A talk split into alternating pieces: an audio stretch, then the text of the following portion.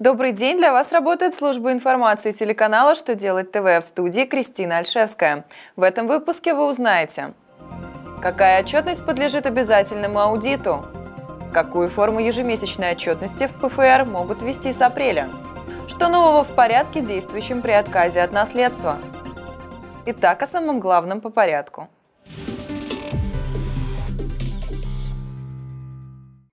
Минфин России опубликовал перечень случаев проведения обязательного аудита бухгалтерской отчетности за 2015 год.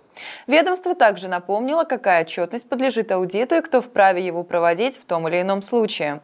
В его информационном сообщении отмечено, что по сравнению с прошлым годом число случаев обязательного аудита увеличилось с 56 до 60 позиций. При этом сократилось число случаев обязательного аудита отчетности, которые могут проводить индивидуальные аудиторы. Такие ограничения, в частности, связаны с изменениями, внесенными в 2015 году в закон об акционерных обществах.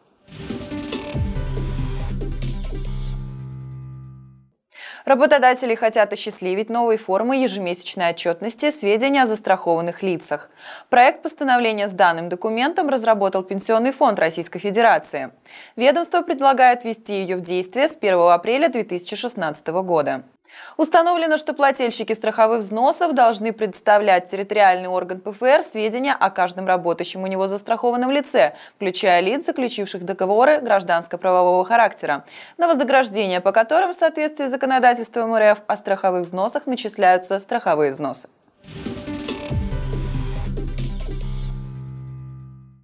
В России будет действовать новый упрощенный порядок отказа от наследства в пользу других лиц. Государственная дума Российской Федерации приняла во втором и третьем чтениях соответствующий закон.